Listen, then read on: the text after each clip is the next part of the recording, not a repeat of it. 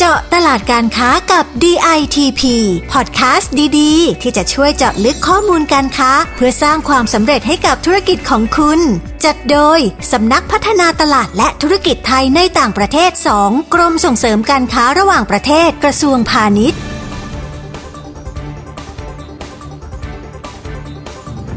สวัสดีค่ะ ได้เวลาของพอดแคสต์เจาะตลาดการค้ากับ DITP แล้วนะคะ EP นี้อยู่กับดิฉันเทพอัปสรหนูนิ่ม นักวิชาการพาณิชย์ชำนาญการค่ะ คุณผู้ฟัง ปฏิเสธไม่ได้เลยนะคะว่าตลาดอีคอมเมิร์ซนั้นเนี่ยเติบโตเร็วมาก ๆ ในปัจจุบันนะคะ เพราะว่าเข้ากับไลฟ์สไตล์ในยุคดิจิทัลนะคะ โดยเฉพาะประเทศที่ผู้คนเข้าถึงอินเทอร์เน็ตได้อย่างกว้างขวางแบบอย่างออสเตรียเนี่ยนะคะ ยิ่งส่งผลให้ตลาดช้อปปิ้งออนไลน์เนี่ยโตวันโตคืนขึ้นเลยค่ะ เมื่อโตดีอย่างนี้ก็ต้องมีโอกาสสำหรับสินค้าไทยอย่างแน่นอนนะคะ ถ้าอย่างนั้นเราจะไปสอบถามกันจากผอ.อรอนุช ผดุงวิถีนะคะ ผู้อำนวยการสำนักงานส่งเสริมการค้าในต่างประเทศ ณกรุงเวียนนาประเทศออสเตรียกันค่ะ สวัสดีค่ะผอ. คะสวัสดีค่ะ คุณเทพอัปสรและคุณผู้ฟังพอดแคสต์ทุกท่านค่ะค่ะ อยากให้ผอ. ช่วยเล่านิดนึงค่ะว่า ตัวเลขผู้ใช้อินเทอร์เน็ตในออสเตรียเนี่ยมีจำนวนมากน้อยเพียงใดคะ ค่ะออสเตรียเนี่ยนะคะก็เป็นประเทศที่มีจำนวนประชากรอยู่ประมาณ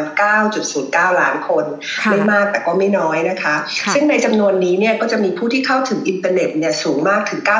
93.2%เลยทีเดียว หรือเรียกว่าคนเกือบทั้งจะประเทศเนี่ยก็สามารถเข้าถึงอินเทอร์เน็ตได้ ที่เป็นแบบนี้เนี่ยนะคะก็เพราะส่วนหนึ่งเนี่ยได้รับปัจจัยหนุนนะคะจากโครงสร้างพื้นฐานด้านโทรคมนาคม และดิจิทัลที่ดีและสมบูรณ์ค่ะ เขาจะมีอินเทอร์เน็ตฟรีที่เรียกว่า Freewave เนี่ยให้บริการในพื้นที่สาธารณะ รวมถึงสถานประกอบการต่างๆ ทั่วประเทศเลยนะคะมีมาตั้งแต่ปีประมาณ 2005 แล้วค่ะ แล้วก็ตอนนี้เนี่ยอินเทอร์เน็ตเนี่ยก็ได้ปรับปรุงเป็นระบบ 5G แล้วค่ะค่ะเรียกได้ว่าสะดวกมากเลยนะคะที่ชาวออสเตรียส่วนใหญ่เนี่ยมี 5G ใช้กันทั่วเมืองนะคะ ก็เลยไม่แปลกใจนะคะที่ธุรกิจอีคอมเมิร์ซในประเทศนี้จะโตไม่แผ่วเลยนะคะใช่ค่ะ โตไม่แผ่วเลยค่ะคุณเทพอัปสรมูลค่าการซื้อขายในธุรกิจอีคอมเมิร์ซของออสเตรียเนี่ยนะคะก็จะสูงถึง11พันล้านยูโร11พันล้านยูโรกันเลยทีเดียวค่ะ โดยยอดใช้จ่ายจากการซื้อขายของออนไลน์ในปี 2021 เนี่ยนะคะ เฉลี่ยต่อคนเนี่ยจะอยู่ที่มากกว่าพันยูโร หรือประมาณ 1,265 ยูโรค่ะ คิดเป็นเงินไทยก็ราวๆ 46,000 บาท ซึ่งชาวออสเตรียเนี่ยเกินกว่าครึ่งประเทศเนี่ยนะคะ หรือราว56.8%เนี่ยล้วนแล้วแต่ชื่นชอบแล้วก็ทำธุรกรรมการช้อปปิ้งออนไลน์กันค่ะ ค่ะ และอย่างนี้ชาวออสเตรียเนี่ยส่วนใหญ่แล้วเขาซื้อขายผ่านแพลตฟอร์มกันบ้างไหมคะ ผอ.ใช่ค่ะก็จะเป็นแพลตฟอร์มใหญ่ๆนะคะ โดยประมาณ 54%เนี่ยเป็นการสั่งซื้อจากเว็บไซต์ในต่างประเทศ โดยเฉพาะเพื่อนบ้านนี่เองก็คือประเทศใหญ่อย่างเยอรมันค่ะ โดยร้านค้าออนไลน์หลักในออสเตรียเนี่ยนะคะ อันดับหนึ่งก็ยังคงจะเป็น amazon.de เป็นการจำหน่ายสินค้าทั่วไปนะคะส่วนอันดับที่2เนี่ยก็คือ zalando.at .at เนี่ยคือของประเทศออสเตรียเขาเป็นเว็บสินค้าแฟชั่นส่วนอันดับที่3เนี่ยคือ MediaMarkt.at ก็จะขายเครื่องใช้ไฟฟ้านะคะมัลติมีเดียอิเล็กทรอนิกส์เดเวิ์ต่างๆ ส่วนอันดับที่ 4 ก็จะเป็น IKEA นะคะ IKEA.at อย่างที่เราทราบกันดีค่ะ คงจะคุ้นชินว่า IKEA เนี่ยเขาก็จะขายเฟอร์นิเจอร์แล้วก็ของแต่งบ้านนะคะ และอันดับที่ 5 ก็คือ Universal.at ที่จะขายสินค้าทั่วไปหลากหลายเช่นกันค่ะ นอกจากนั้นเราก็ยังมีแพลตฟอร์มอื่น ๆด้วยนะคะ อย่างเช่น e n d u s h o หรือว่ารายสินค้าอย่าง H&M Conrad หรือว่าถ้าเป็นสินค้ามือสองเนี่ยนิยมหนักมากเลยค่ะทางนี้ก็จะเป็นเว็บไซต์ willhaben กับ eBay ซึ่งหลาย ๆ เว็บไซต์ก็จะเชื่อมต่อกับตลาดเยอรมนีด้วยนะคะ ค่ะ เรียกได้ว่ามีร้านค้าออนไลน์ในออสเตรียเนี่ยหลากหลายมากเลยนะคะ แล้วสินค้ากลุ่มไหนบ้างคะที่ได้รับความนิยมบนแพลตฟอร์มออนไลน์นี้ ค่ะจากตัวเลขที่เราไปสอดส่องทำการศึกษามาเนี่ยนะคะคุณเทพอัปสรส่วนใหญ่นักช้อปปิ้งออนไลน์ชาวออสเตรียเนี่ยนิยมช็อป นิยมซื้อเสื้อผ้ากันเป็นหลักค่ะสินค้าแฟชั่นเป็นหลักรองลงมาก็จะเป็นผลิตภัณฑ์อิเล็กทรอนิกส์ของเล่นด้วยนะคะ รวมถึงของใช้ในบ้าน สินค้านันทนาการ รวมถึงพวกสินค้า DIY ต่างๆนะคะเฟอร์นิเจอร์ตลอดจนพวกสินค้าบริการอย่างตั๋วเครื่องบินแล้วก็ที่พักด้วยค่ะค่ะ แล้ว ผอ.มองว่าการที่ชาวออสเตรียเนี่ยเขาหันมาใช้ช่องทางอีคอมเมิร์ซมากขึ้นเนี่ยจะเป็นโอกาสสำหรับผู้ประกอบการไทยบ้างไหมคะโอ้แน่นอนเลยค่ะ คุณเทพอับสรค่ะเพราะราะว่าชาวออสเตรียเนี่ยนะคะมีแนวโน้มที่จะมองหาสินค้าที่มีราคาคุณภาพ แล้วก็แบรนด์ที่ถูกใจจากต่างประเทศมากขึ้น โดยเฉพาะสินค้าที่หาซื้อไม่ได้ในตลาดยุโรปเนี่ยค่ะ สินค้าที่มีอัตลักษณ์นะคะ จากเดิมที่เขานิยมสั่งซื้อของจากร้านค้าในเยอรมนีมากที่สุดรวมถึงจีนและสหรัฐอเมริกาด้วยเนี่ยแต่เรามองว่าสินค้าไทยเนี่ยจะต้องมีมาจำหน่ายบนเว็บไซต์ของยุโรป แล้วก็จะมีโอกาสเข้าสู่ตลาดออสเตรียได้เช่นกันค่ะค่ะ สินค้าตัวไหนหรือว่ากลุ่มไหนบ้างคะที่จะสามารถแข่งขันได้บนแพลตฟอร์มอีคอมเมิร์ซในตลาดออสเตรียคะค่ะ ก็หลากหลายเลยนะคะคุณเทพอัปสรแล้วก็มีหลาย ๆ แบรนด์ที่ตอนนี้เนี่ยก็อยู่ในตลาดยุโรปแล้วก็ตลาดออสเตรียแล้วด้วยค่ะ ยกตัวอย่างเป็นประเภทสินค้าแฟชั่นเนี่ยนะคะ อาจจะเน้นสินค้าที่มีศักยภาพตอบโจทย์แนวคิดแบบยั่งยืน หรือว่าผลิตภัณฑ์ผลิตจากวัตถุดิบที่มีความออร์แกนิกนะคะซึ่งเป็นเทรนด์ที่คนออสเตรีย แล้วก็คนแถวนี้ให้ความสนใจมาก ๆ ค่ะ อย่างน้อยเนี่ยต้องมีการสร้างแบรนด์เพื่อเพิ่มมูลค่าด้วยนะคะ โดยแบรนด์ไทยเนี่ยยกตัวอย่างที่เข้ามาเจาะตลาดออนไลน์ตอนนี้เนี่ยก็มีหลายแบรนด์ค่ะอย่างเช่นแบรนด์ BOYY นะคะกระเป๋าชื่อดังของไทย แล้วก็แบรนด์ทาธาทา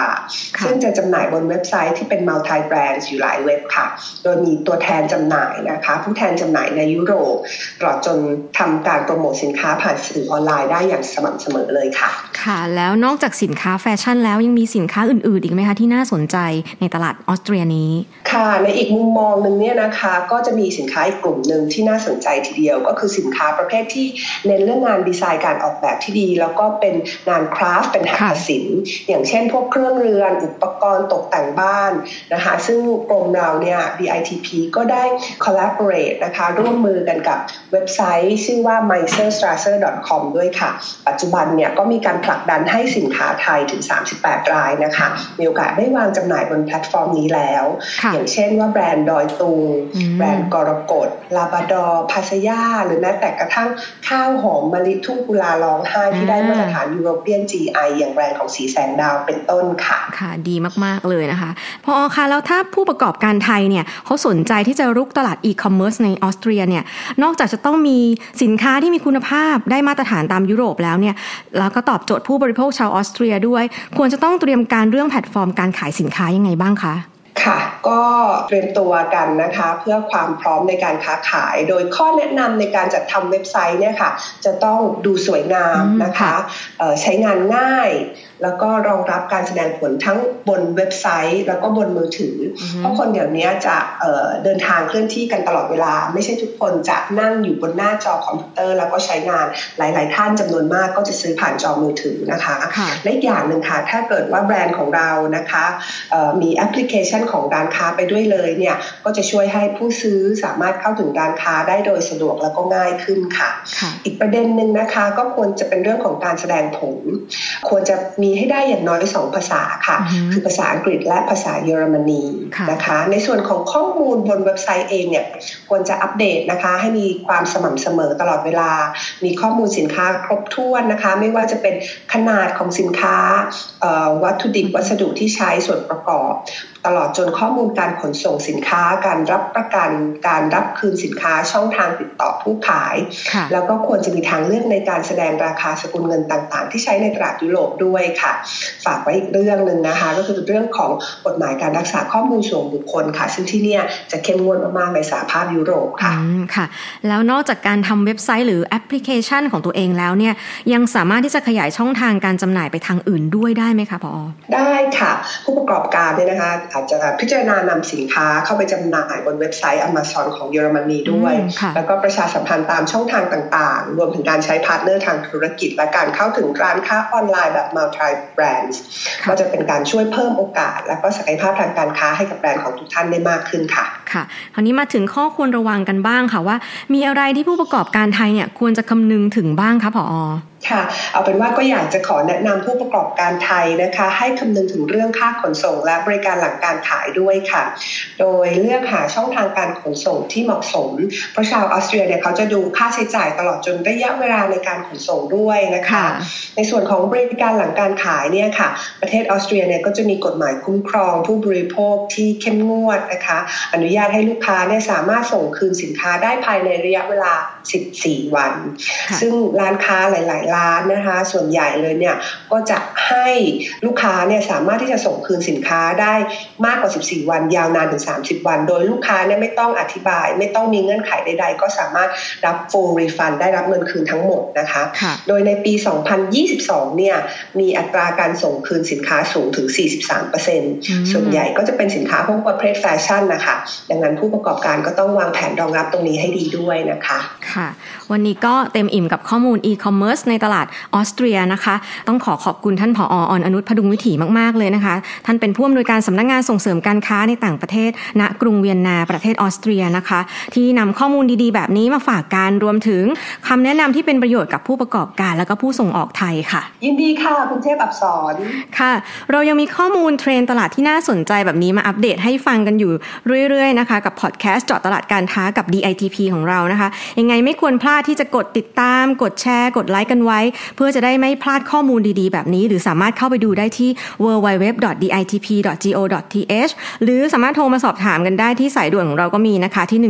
1169 รวมถึงดาวน์โหลดแอปพลิเคชัน DITP วันกันไว้นะคะเพื่อจะเข้าถึงข้อมูลข่าวสาร บริการของกรมได้อย่างง่ายๆ แค่ปลายนิ้วนะคะ ซึ่งรองรับถึงระบบ iOS แล้วก็ Android ด้วยนะคะ วันนี้เราสองคนต้องลาไปก่อนแล้วนะคะพบกันใหม่ในโอกาสหน้า สวัสดีค่ะ สวัสดีค่ะ